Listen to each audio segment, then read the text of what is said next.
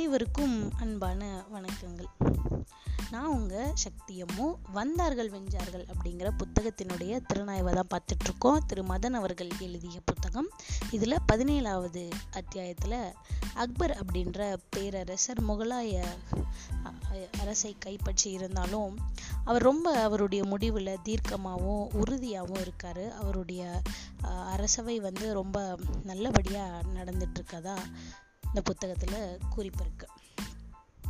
And அவர் ரொம்பவும் அசைவ பிரியராக இருந்தாலுமே கூட அவரை சுற்றி இருக்கிற பெண்கள் எல்லாருமே அசைவம் உடலுக்கு ரொம்ப நல்லதில்லை அப்படின்னு சொல்லி வலியுறுத்தினால அவர் சை முழுவதுமாக சைவத்துக்கு வந்து மாறுறாரு அப்போ கூட வந்து இந்த மாதிரி நீங்கள் ஏன் மாறிட்டீங்க அப்படின்னு கேட்கும்போது இது நானாக எடுத்த முடிவு தான் அப்படின்னு சொல்லி ரொம்ப தீர்க்கமாக அக்பர் வந்து பதில் சொல்கிறாரு இந்த மாதிரி நிறைய இடங்களில் அவருடைய உறுதியான செயல்கள் வந்து வெளிப்படுது. அவர் என்னதான் முஸ்லீம்ஸ் ஆட்சி வந்து க உள்ளே இருந்தாலுமே கூட இந்தியா அப்படிங்கிறத வந்து அப்போவே வந்து என்ன சொல்லியிருக்காரு அப்படின்னா ஒரு மதச்சார்பற்ற நாடு. இங்கே வந்து எல்லா பீப்புளும் வந்து இங்கே இருக்காங்க. நீங்கள் ஹிந்துவாக இருந்தீங்க அப்படின்னா முஸ்லீம்ஸை போய் பேசுங்க. முஸ்லீம்ஸாக இருந்தீங்கன்னா ஹிந்துட்டஸ் போய் பேசுங்க அப்படின்னு சொல்லி வலியுறுத்திருக்காரு. அண்டு uh, இந்த மாதிரி இருக்கிறனால தான் நட்புறவு வந்து வளரும். அதே மாதிரி எந்த மதங்களுடைய கோட்பாடுகளையும் அதனுடைய கொள்கைகளையும் கிண்டல் செய்யாமல் அதுக்கு வந்து மரியா மரியாதை கொடுக்கணும் அப்படின்னு சொல்லி ஒரு உரையே வந்து நிகழ்த்தியிருக்கதா அந்த புத்தகத்தில் சொல்லியிருக்காங்க. அண்டு அக்பர் இருக்காரு அவருடைய மகன் மகன் ஜஹாங்கீர் இருக்காங்க.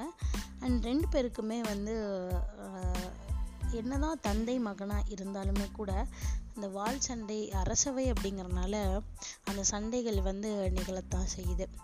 ஸோ ஜஹாங்கீருக்கும் அக்பருக்கும் அந்த மாதிரி சண்டைகள் வந்து வந்துக்கிட்டே இருக்குது. அந்த காலத்திலேயே இந்த தந்தை மகன் சண்டை அப்படிங்கிறது இருக்குது ஒரு புரிதல் இல்லாமல் தொடர்ந்துக்கிட்டு இருக்குது. ஸோ ஜஹாங்கீருக்கு கல்யாணம் ஆயிடுது குழந்தை பிறக்குது குர்தீஸ் குர்ரன் அப்படின்னு சொல்லி இரு குழந்தைகள் வந்து இரு மகன்கள் வந்து பிறக்கிறாங்க ஜஹாங்கிற்கு. அப் அந்த இரு மகன்களும் அந்த இரு பேரன்களில் யார் பெரியவங்க அப்படிங்கிற மாதிரியான வால் சண்டைகளும் நிகழத்தான் செய்யுது. அப்போது இந்த ஜஹாங்கீருக்கும் இந்த குர்தீஸுக்கும் வந்து வந்து ஏழாம் பொருத்தம் அப்படின்னு சொல்லலாம். இவங்க ரெண்டு பேருக்குமே வந்து வால் சண்டை நடக்குது.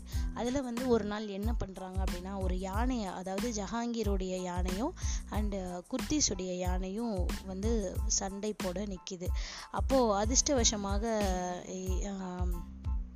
வந்து ஜஹாங்கீருடைய யானை வந்து வின் பண்ணிடுது. பட் குர்தீஸுடைய யானை தான் வின் பண்ணும் அப்படின்னு சொல்லி எல்லாரும் எதிர்பார்த்துட்டு இருக்காங்க. ஆனால் அதிர்ஷ்டவசமாக ஜஹாங்கீரோட யானை வந்து வின் பண்ணிடுது. ஸோ வின் பண்ணனால ஓகே அப்படின்னு சொல்லிட்டு விட்டுடுறாங்க.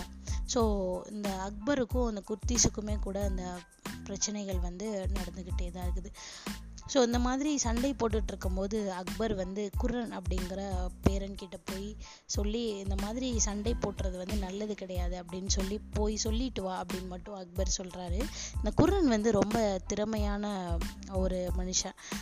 அவங்க கிட்ட போய் வால் சண்டையை நிறுத்துங்க அப்படின்றத சொல்கிறது இல்லாமல் தனியாக வந்து அவங்களுக்கு லெக்சர் எடுத்துகிட்டு வந்திருக்கதாகவும் இந்த புத்தகத்தில் குறிப்பிட்டிருக்காங்க.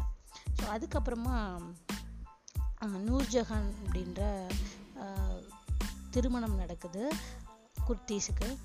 ஸோ இப்படி தொ தொடர்ந்து ஒவ்வொரு அரசவைகளாக அப்படியே கைப்பற்றிட்டே வர்றாங்க. நிறைய விஷயங்கள் உள்ளே நடக்குது. அண்டு ஷாஜஹான் ஜஹாங்கீர் ரெண்டு பேர் இருக்காங்க.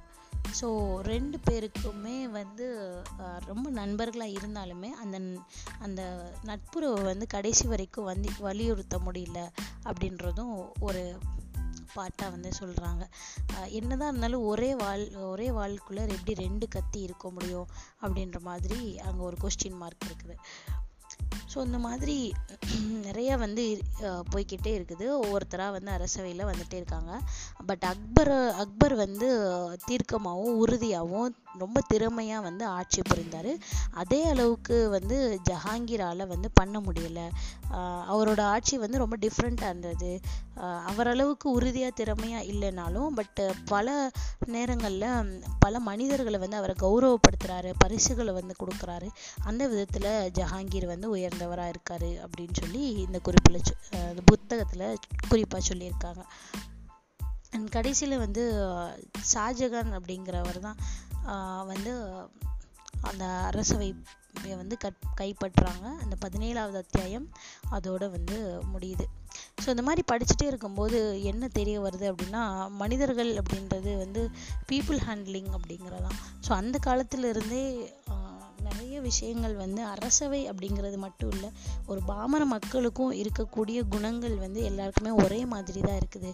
ஸோ யாரை எப்படி டீல் பண்ணணும் அப்படிங்கிறத வந்து அக்பர் அண்டு யாரை எப்படி கௌரவப்படுத்தணும் அப்ரிஷியேட் பண்ண பண்ணணும் அப்படிங்கிறத ஜஹாங்கீர் கிட்டேயோ கற்றுக்கலாம் அப்படின்னு சொல்லி எனக்கு தோணுச்சு.